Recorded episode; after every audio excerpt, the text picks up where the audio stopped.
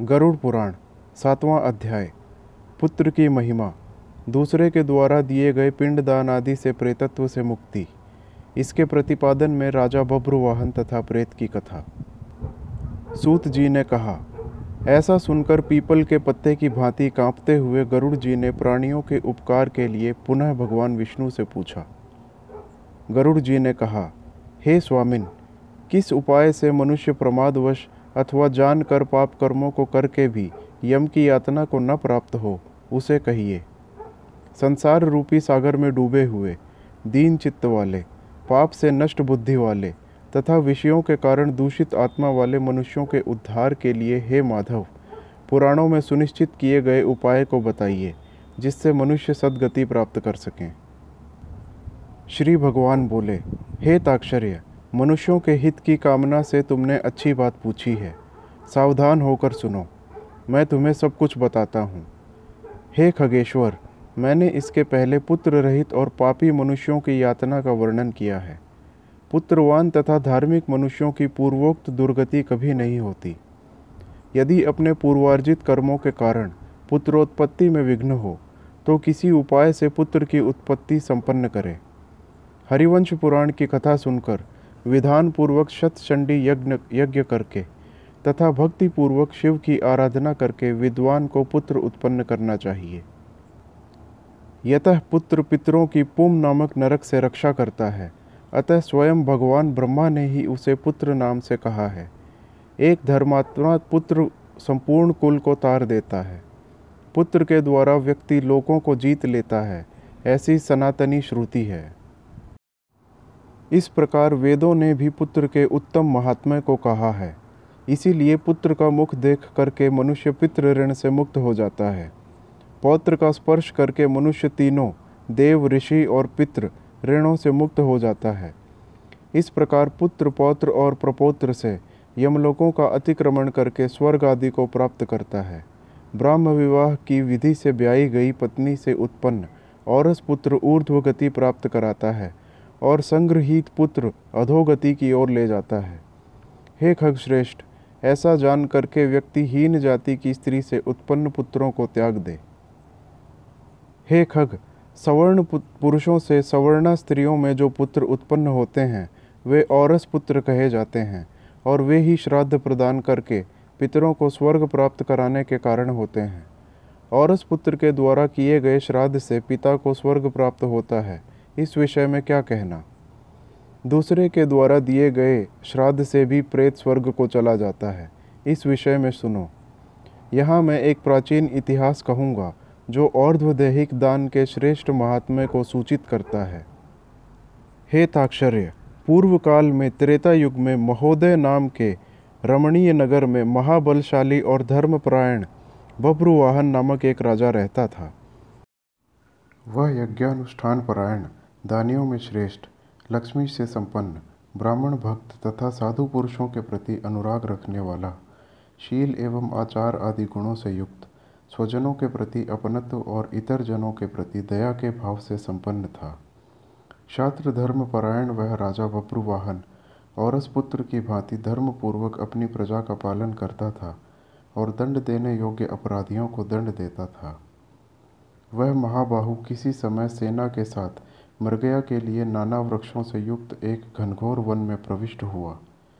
वह वन नाना मृग गणों से व्याप्त और अनेक पक्षियों से निनादित था। उस समय राजा ने वन के मध्य में दूर से एक मृग को देखा।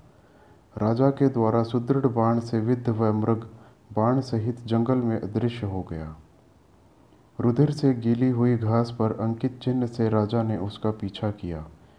तब मृग के प्रसंग से वह राजा दूसरे वन में जा पहुँचा। भूख प्यास से सूखे हुए कंठ वाला तथा परिश्रम के संताप से पीड़ित उस राजा ने एक जलाशय के समीप पहुंचकर घोड़े के साथ उसमें स्नान किया तथा कमल की गंध आदि से सुगंधित शीतल जल का पान किया। इसके बाद उस जलाशय से बाहर निकलकर श्रम रहित राजा बब्रू वाहन ने वृक्ष रूपी विशाल शाखाओं के कारण फैले हुए मनोहर और शीतल छाया वाले तथा पक्षी समूहों से कूजित एक वट वृक्ष को देखा। वह वृक्ष संपूर्ण वन की महती पताका की भांति स्थित था। उसकी जड़ के पास जाकर राजा बैठ गया। उसके बाद राजा ने भूख और प्यास से व्याकुल इंद्रियों वाले, ऊपर की ओर उठे हुए बालों वाले, अत्यंत मलिन, कुबड़े और मांस रहित एक भयावह प्रेत को देखा। उस विकृत आकृति वाले भयावह प्रेत को देखकर बब्रुवाहन विस्मित हो गया। प्रेत भी घने जंगल में आए इस राजा को देखकर चकित हो गया और समुत्सुक मन वाला वह प्रेत राज उसके पास आया। हे ताक्षर्य, तब उस प्रेत राज ने राजा से कहा, हे महाबाहो, आपके संबंध से मैंने प्रेत भाव का त्याग कर दिया है, अर्थात मेरा प्रेत भाव छूट गया है और मैं परम शांति को प्राप्त हो गया हूँ। तथा धन्यतर हो गया हूँ। राजा ने कहा, हे कृष्ण, वर्ण वाले तथा भयानक रूप वाले प्रेत, किस कर्म के प्रभाव से देखने में डरावने लगने वाले और बहुत ही अमंगलकारी इस प्रेतत्व स्वरूप को तुमने प्राप्त किया है? हे तात, अपने प्रेतत्व की प्राप्ति का सारा कारण बतलाओ। तुम कौन हो और किस दान से तुम्हारा प्रेतत्व नष्ट होगा? प्रेत ने कहा, हे श्रेष्ठ राजन मैं आरंभ से आपको सब कुछ बतलाता हूँ। प्रेतत्व का कारण सुनकर आप कृपया उस, उसे दूर करने की दया कीजिए। वैदिश नामक एक नगर था, जो सभी प्रकार की संपत्तियों से समृद्ध, नाना जनपदों से व्याप्त, अनेक प्रकार के रत्नों से परिपूर्ण, धनिकों के भवनों तथा देव एवं राजप्रसादों से सुशोभित और अनेक प्रकार के धर्मानुष्ठों से, धर्मानुष्ठानों से युक्त था। हे तात मैं वहाँ रहता हुआ निरंतर देव पूजा किया करता था। आपको विदित होना चाहिए कि मैं वैश्य जाति में उत्पन्न हुआ और मेरा नाम सुदेव था। मैंने हव्य प्रदान करके देवताओं का तथा कव्य प्रदान करके पितरों का तर्पण किया। अनेक प्रकार के दानों से मैंने ब्राह्मणों को संतुष्ट किया था और अनेक बार दीन, अंधे एवं कृपण मनुष्यों को अन्न दिया था। किंतु हे राजन मेरा यह सारा सत्कर्म मेरे दुर्दैव से निष्फल हो गया। जिस कारण मेरा सुकृत निष्फल हुआ, वह मैं आपको बताता हूँ। मुझे कोई संतान नहीं है, मेरा कोई सुहृद नहीं है, कोई बांधव नहीं है, और ना ऐसा कोई मित्र ही है, जो मेरी और्ध्वदैहिक क्रिया करता। हे महाराज, मृत्यु के अनंतर जिस व्यक्ति के उद्देश्य से षोडश मासिक श्राद्ध नहीं दिए जाते सैकड़ों श्राद्ध करने पर भी उसका प्रेतत्व सुस्थिर ही रहता है, अर्थात दूर नहीं होता। हे महाराज, आप मेरा और्ध्वदैहिक कृत्य करके मेरा उद्धार कीजिए, क्योंकि इस लोक में राजा सभी वर्णों का बंधु कहा जाता है। इसीलिए हे राजेंद्र, आप मेरा उद्धार कीजिए, मैं आपको मणिरत्न देता हूँ। हे वीर, यदि आप मेरा हित चाहते हैं तो जैसे मेरी सदगति हो सके और मेरी प्रेत योनि से जैसे मुक्ति हो सके, वैसा आप करें। भूख, प्यास आदि दुखों के कारण यह प्रेत योनि मेरे लिए दुस्सह हो गई है। इस सुंदर वन में सुंदर स्वाद वाले शीतल जल और फल विद्यमान हैं। फिर भी मैं भूख और प्यास से पीड़ित हूँ। मुझे जल और फल की प्राप्त नहीं होती। हे राजन, यदि मेरे उद्देश्य से यथाविधि नारायण बलि की जाए उसके बाद वेद मंत्रों के द्वारा मेरी सभी और्ध्वदैहिक क्रिया संपन्न की जाए तो निश्चित ही मेरा प्रेतत्व नष्ट हो जाएगा। इसमें संशय नहीं है। मैंने सुन रखा है कि वेद के मंत्र, तप, दान और सभी प्राणियों में दया, सत्शास्त्रों का श्रवण, भगवान विष्णु की पूजा और सज्जनों की संगति, ये सब प्रेत योनि के विनाश के लिए होते हैं। इसीलिए मैं आपसे प्रेतत्व को नष्ट करने वाली विष्णु पूजा को कहूँगा। हे राजन, न्यायोपार्जित दो सुवर्ण भार का सोना लेकर उससे नारायण की एक प्रतिमा बनवाएँ, जिसे विविध पवित्र जलों से स्नान कराकर, दो पीले वस्त्रों से वेष्टित करके, सभी अलंकारों से विभूषित कर अधिवासित करें, तदंतर उसका पूजन करें। उस प्रतिमा के पूर्व भाग में श्रीधर, दक्षिण में मधुसूदन, पश्चिम में वामन और उत्तर में गदाधर, मध्य में पितामह ब्रह्मा तथा महादेव शिव की स्थापना करके गंध पुष्पादि द्रव्यों के द्वारा विधि विधान से पृथक पृथक पूजन करें।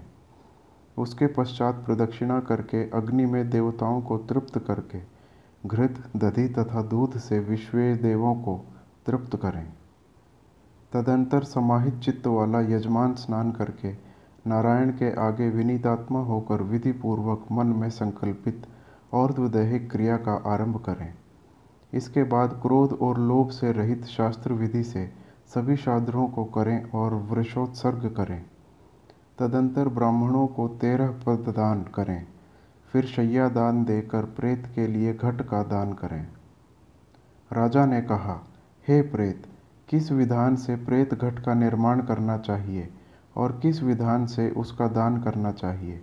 सभी प्राणियों के ऊपर अनुकंपा करने के हेतु से। प्रेतों को मुक्ति दिलाने वाले प्रेत घट दान के विषय में बताइए। प्रेत ने कहा, हे महाराज, आपने ठीक पूछा है। जिस सुदृढ़ दान से प्रेतत्व नहीं होता है, उसे मैं कहता हूँ, आप ध्यान से सुने। प्रेत घट का दान सभी प्रकार के अमंगलों का विनाश करने वाला, सभी लोकों में दुर्लभ और दुर्गति को नष्ट करने वाला है। ब्रह्मा, शिव तथा विष्णु सहित लोकपालों से युक्त, तपाए हुए सोने का एक घट बनाकर, उसे दूध, घी आदि से पूरा भर कर भक्तिपूर्वक प्रणाम करके ब्राह्मण को दान करें। इसके अतिरिक्त तुम्हें अन्य सैकड़ों दानों की देने की क्या ज़रूरत है? हे राजन, उस घट के मध्य में ब्रह्मा, विष्णु तथा कल्याण करने वाले अविनाशी शंकर की स्थापना करें।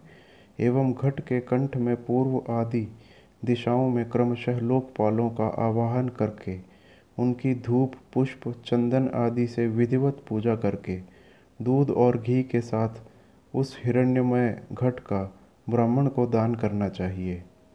हे राजन, प्रेतत्व की निवृत्ति के लिए सभी दानों में श्रेष्ठ और महापातकों का नाश करने वाले इस दान को श्रद्धापूर्वक करना चाहिए। श्री भगवान ने कहा, हे कश्यप पुत्र गरुड़, प्रेत के साथ इस प्रकार बातचीत हो ही रही थी कि उसी समय हाथी, घोड़े आदि से व्याप्त राजा की सेना पीछे से वहाँ आ गई। सेना के आने के बाद राजा को महामणि देकर उन्हें प्रणाम करके, पुनः अपने उद्धार के लिए और द्वदैहिक क्रिया करने की प्रार्थना करके, वह प्रेत अदृश्य हो गया। हे पक्षिन तदंतर उस वन से निकलकर राजा भी अपने नगर को चला गया और अपने नगर में पहुंचकर प्रेत के द्वारा बताए हुए वचनों के अनुसार उसने विधि विधान से और द्वदैहिक क्रिया का अनुष्ठान किया। उसके पुण्य प्रदान से मुक्त होकर प्रेत स्वर्ग को चला गया। जब दूसरे के द्वारा दिए हुए श्राद्ध से प्रेत की सदगति हो गई तो फिर पुत्र के द्वारा प्रदत्त श्राद्ध से पिता की सदगति हो जाए, इसमें क्या आश्चर्य? इस पुण्यप्रद इतिहास को जो सुनता है और जो सुनाता है, वे दोनों पापाचारों से युक्त होने पर भी प्रेतत्व को प्राप्त नहीं होते। इस प्रकार गरुड़ पुराण के अंतर्गत सारोद्धार में बब्रुवाहन प्रेत संस्कार नामक सातवां अध्याय पूरा हुआ।